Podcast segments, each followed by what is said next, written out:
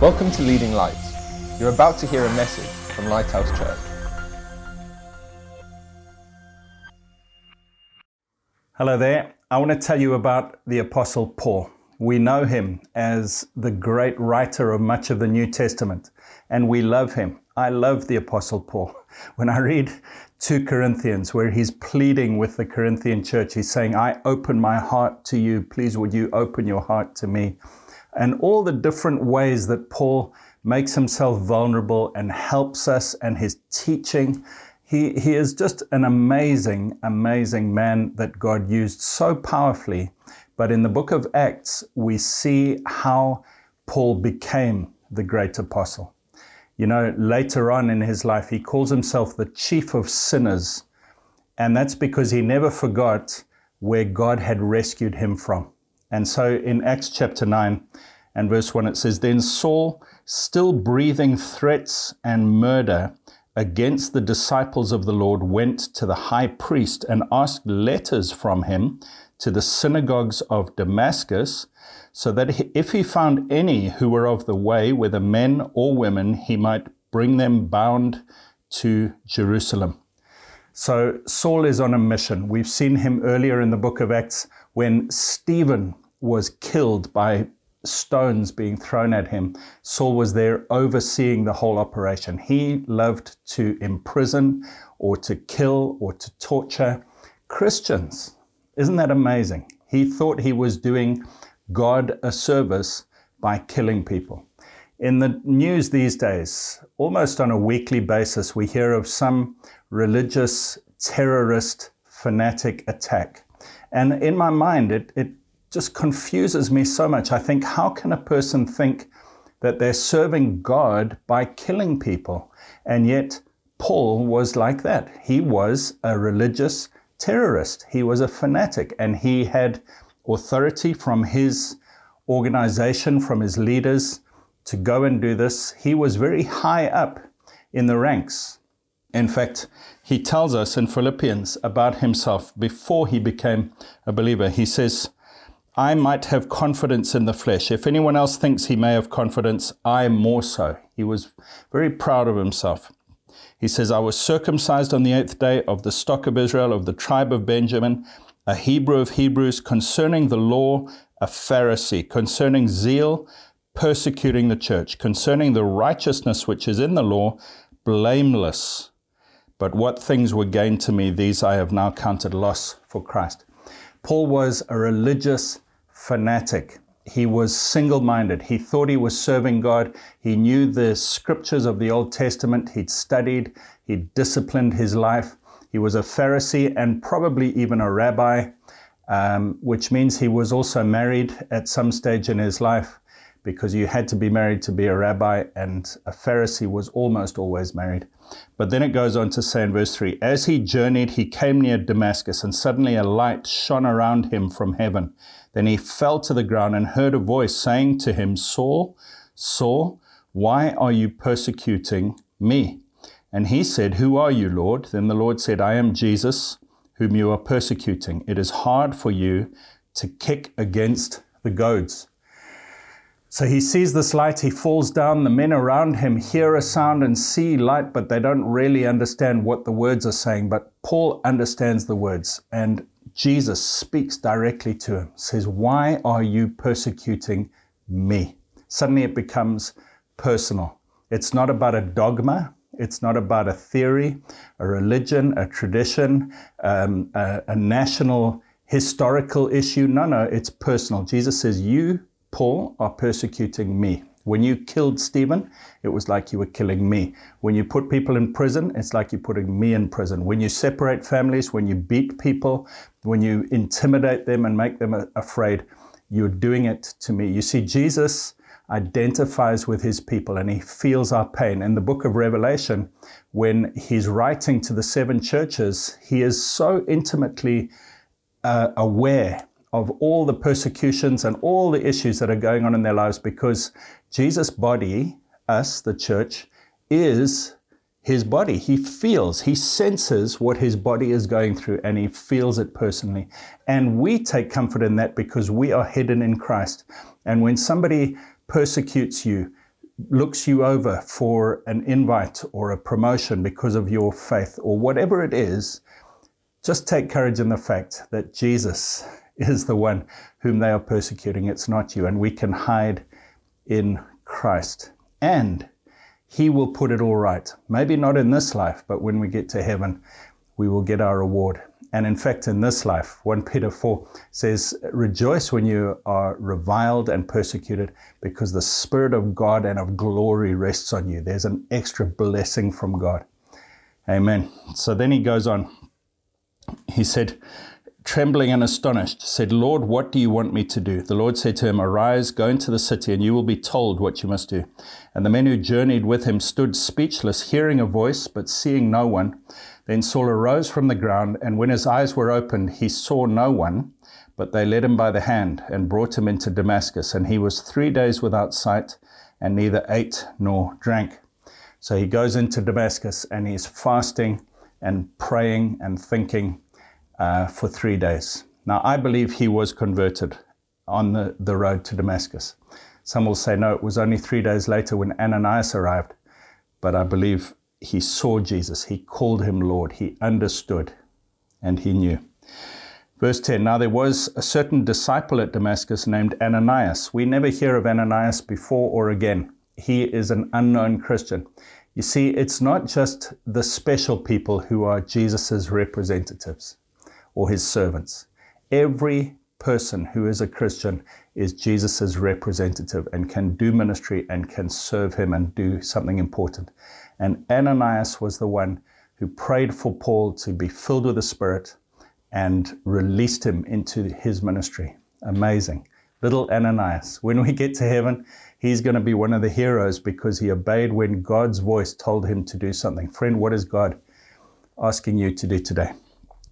A vision came to Ananias. He said, here I am, Lord. The Lord said to him, arise, go to the street called Straight, inquire at the house of Judas for one called Saul of Tarsus, for behold, he is praying. And in a vision, he has seen a man named Ananias coming in and putting his hand on him so that he might receive his sight.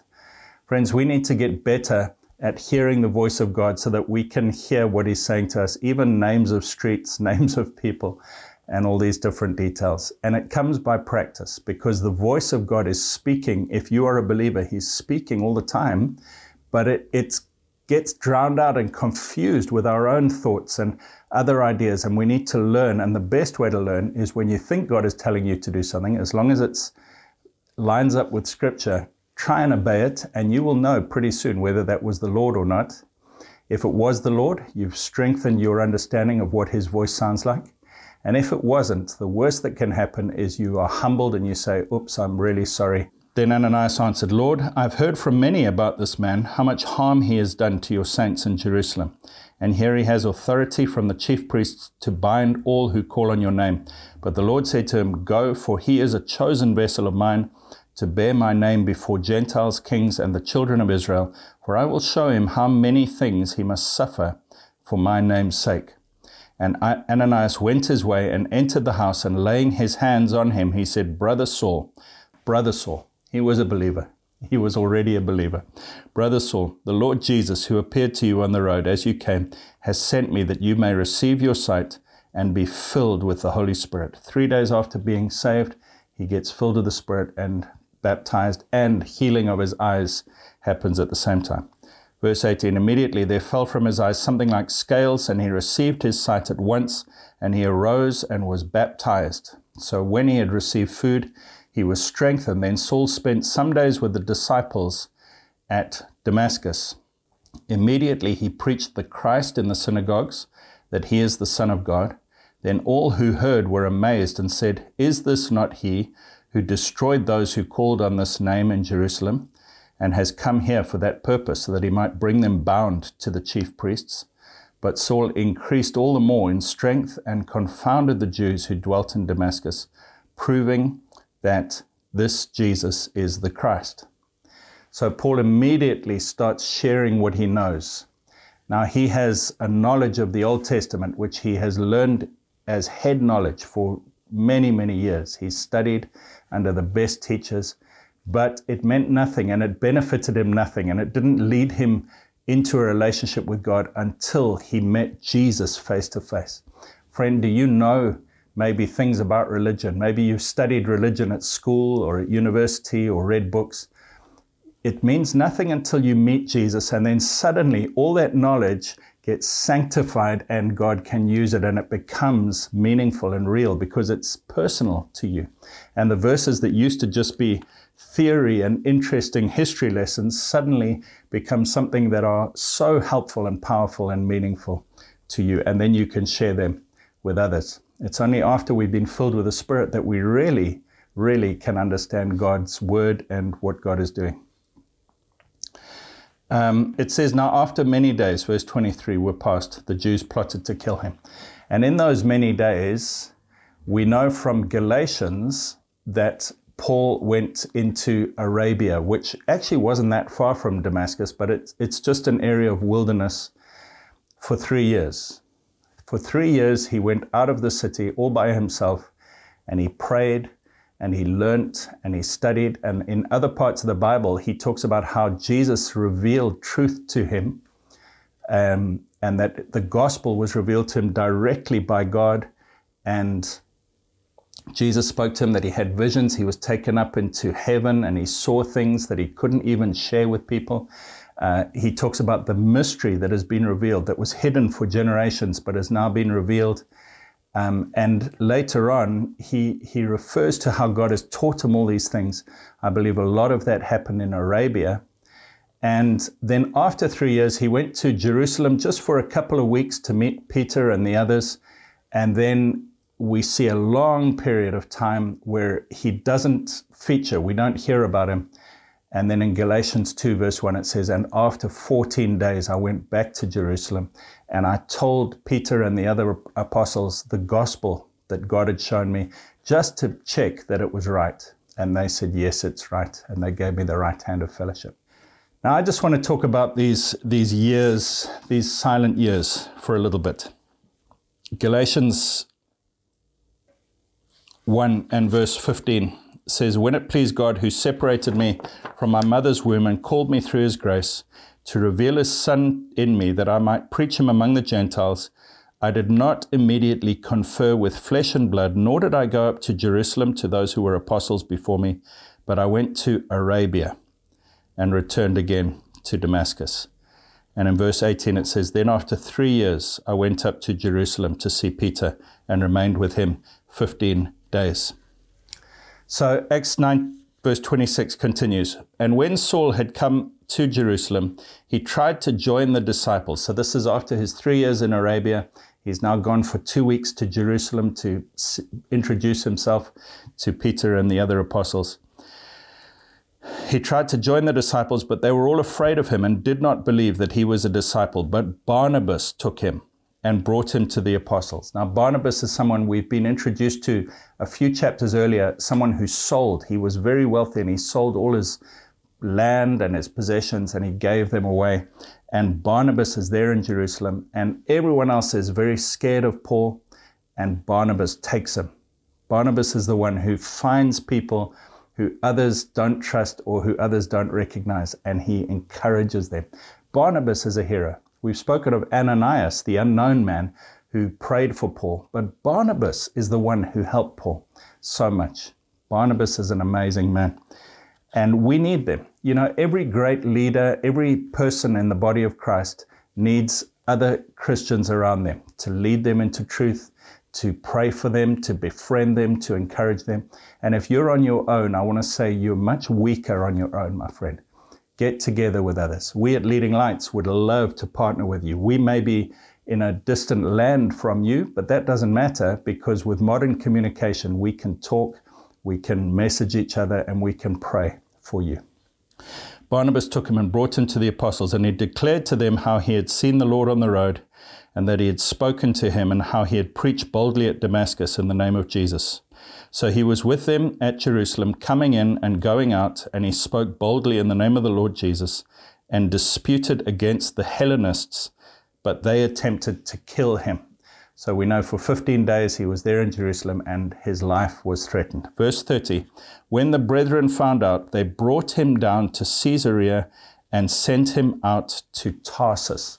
Now, Tarsus is where Paul was born. It was his hometown. And we know, because the book of Acts mentions the names of various kings and officials and events in history, it is very possible to date the timeline of the book of Acts. And so we know that in A D thirty-four was when Paul got saved. Uh, probably A D thirty-seven is when he went to Jerusalem. But it wasn't until nine or ten or maybe eleven years later that Paul then bursts on the scene. And again, Barnabas was the one who brought him through. So let me just tell you about that, and then I'm going to go back and talk about his ten years in Tarsus in a moment. But in chapter eleven, verse twenty-two, it says, "Then news of these things came to the ears of the church in Jerusalem." News of what things? News of revival breaking out in different cities and towns far away from Jerusalem, and Antioch was one of them. News of this came to the church in Jerusalem, and they sent Barnabas to go as far as Antioch. When he came and had seen the grace of God. You see, this is why Barnabas is so amazing, because he's always looking for the grace of God. He's not looking for what's wrong. He's looking for what's right, for what he can say well done about, looking for evidence of God's goodness. When he came and he had seen the grace of God, he was glad, encouraged them all that with purpose of heart they should continue with the Lord, for he was a good man, full of the Holy Spirit and of faith. And a great many people were added to the Lord. Then Barnabas departed for Tarsus to seek Saul. He remembered ten years ago there was this man, Saul or Paul. But Barnabas remembered, ah, I remember him. And, I, and he went to Tarsus ten years ago. Let me go and find him. Let me go and find him. We need more Barnabases. And when he had found him, verse twenty-six, he brought him to Antioch. So it was for a whole year they assembled with the church and taught a great many people, and the disciples were first called Christians in Antioch. Before that, it was just called the Way, or they were just called the Brethren, but then they were called Christians in Antioch. And Paul was there teaching. He had been silent for years. We hear nothing of him. And suddenly Barnabas releases him into ministry. And then in verse twenty-seven of Acts eleven, it says, "In these days prophets came from Jerusalem to Antioch. One of them, named Agabus, stood up and showed by the Spirit that there was going to be a great famine throughout all the world, which happened in the days of Claudius Caesar." So they name the name of the emperor so that you can date these various events. Verse twenty-nine, "Then the disciples, each according to his ability, determined to send relief to their brethren dwelling in Judea. This they also did, and sent it to the elders by the hands of Barnabas and Saul." So um, we see that um, Paul is involved in administering gifts to help the poor. He's he's not just preaching, he is actually serving and, and traveling and, and helping people as well. Um, and we know that they had Uh, John Mark with them when they came back to Antioch. So they've gone and done this distribution ministry. Then they have John Mark, this young man with them who Barnabas keeps believing in even after he lets Paul down later on. And then in Acts thirteen verse one, it says, "Now in the church that was at Antioch, there were certain prophets and teachers, Barnabas," who we know, "Simeon, who was called Niger," he was a man from Africa, "Lucius of Cyrene, Manaen, who had been brought up with Herod the Tetrarch, and Saul. As they ministered to the Lord and fasted, the Holy Spirit said, 'Now separate to me Barnabas and Saul for the work to which I have called them.' Then having fasted and prayed and laid hands on them, they sent them away. So being sent out by the Holy Spirit, they went down to Seleucia and to Cyprus," et cetera. And that's the beginning of the great Saul or Paul's ministry around the world that we have all benefited from. Now, we may see that and we may think, you know, on day one, Paul had the most amazing experience with Jesus, and the light shone and he heard the voice, and then he was prayed for, he was filled with the Spirit. He was told that he was going to minister to the Gentiles, to kings, and to the people of Israel. He had all of these instructions and power and vision. And then he spent three years kind of Bible school in the wilderness in Arabia, studying and downloading visions of heaven and seeing all this. Surely he was ready. And then he went to Jerusalem and he met with the apostles. Surely then he was ready to do ministry. But he was sent back to Tarsus, his hometown, and we hear nothing of him for ten years. And he was probably working, making tents. He, he was earning a living, doing the trade that he'd learnt as a young man. He was in obscurity. He was probably suffering because he was a Christian. I'm sure he was sharing his faith at every opportunity he got, but he didn't have a platform. He was, he was a silent servant, doing whatever he could for the Lord. Now, I'd already, I've already said that because he was a Pharisee or a rabbi, he was almost certainly married. I don't know what happened if his wife died or if she left him during those ten years that he was in Tarsus, because he was a believer and she wouldn't accept it. I'm not exactly sure. We know he was unmarried later on, so somewhere along the line, either his wife died or she left him. And that's just one of the things. His family would have rejected him. He never speaks of his family coming to know the Lord. His family would have ostracized him. You know, he speaks of some of the punishments that he received uh, in Second Corinthians eleven twenty-four. He says, "From the Jews, five times I received forty stripes minus one. Three times I was beaten with rods. Once I was stoned. Three times I was shipwrecked, a night and a day in the deep."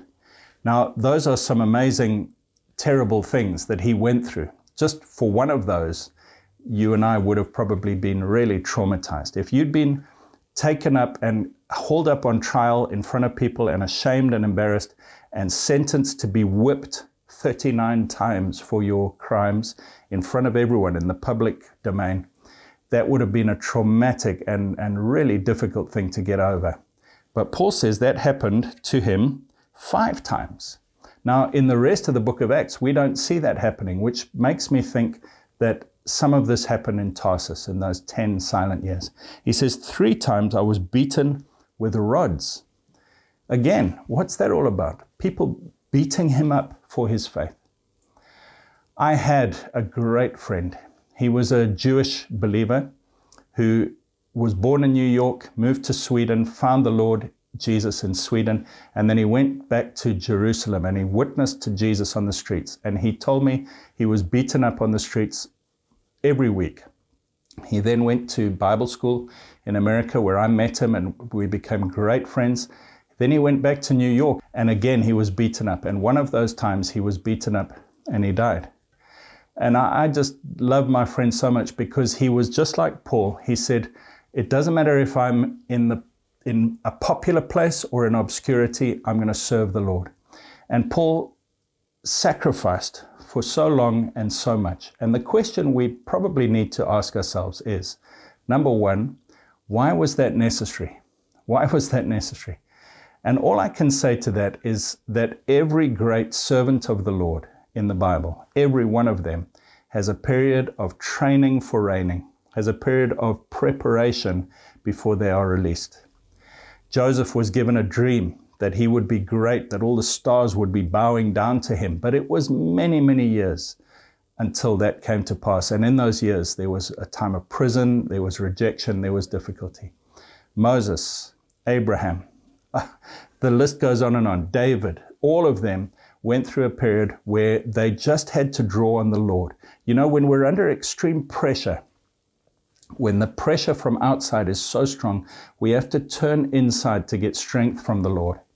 We have to say, Lord, help me. Paul speaks of this in Second Corinthians chapter four. He says, we have this treasure in jars of clay. And he, he's speaking of him, himself, his physical body being like a jar of clay, but he's got this treasure within him, the power of God, the love of God, the Holy Spirit. And he says, we are hard pressed. We are perplexed. We are persecuted, but we're not abandoned. We're not crushed. We're not in despair.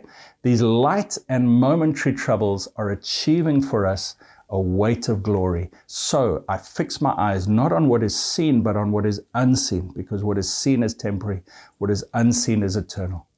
Friend, can I just encourage you and challenge you and say, God wants to use you just as he used Paul. God has a plan for you just as he did for Paul. You may be just as great in heaven. When we get to heaven, you may be just as great as Paul, But there is going to be a process, and we have to go through that process. We have to rely on the Lord. We have to learn to draw on the Lord. We have to be patient. We have to align ourselves with other believers like Ananias and Barnabas and others, and we have to be ready and obedient to serve God. And when we do things the way they did in the book of Acts, we will see the results that they saw in the book of Acts. You know, there are many apostles mentioned in the New Testament other than the initial twelve. There are many, and Paul is one of them. He's an extra apostle. Barnabas is one of them, and there are others. I want to tell you that God wants to call apostles. He wants to call prophets, evangelists, pastors, teachers, uh, deacons, ministers, servants, people who just want to be part of the body of Christ and serve God's mission. We want to help you do that. Look at our website. Let us know. We're praying for you. We love you. God bless you. Thanks for listening. Please visit leading lights network dot com for more resources and subscribe to our podcast on iTunes. Please consider supporting this ministry by making a donation on the giving page at leading lights network dot com or lighthouse jersey dot com.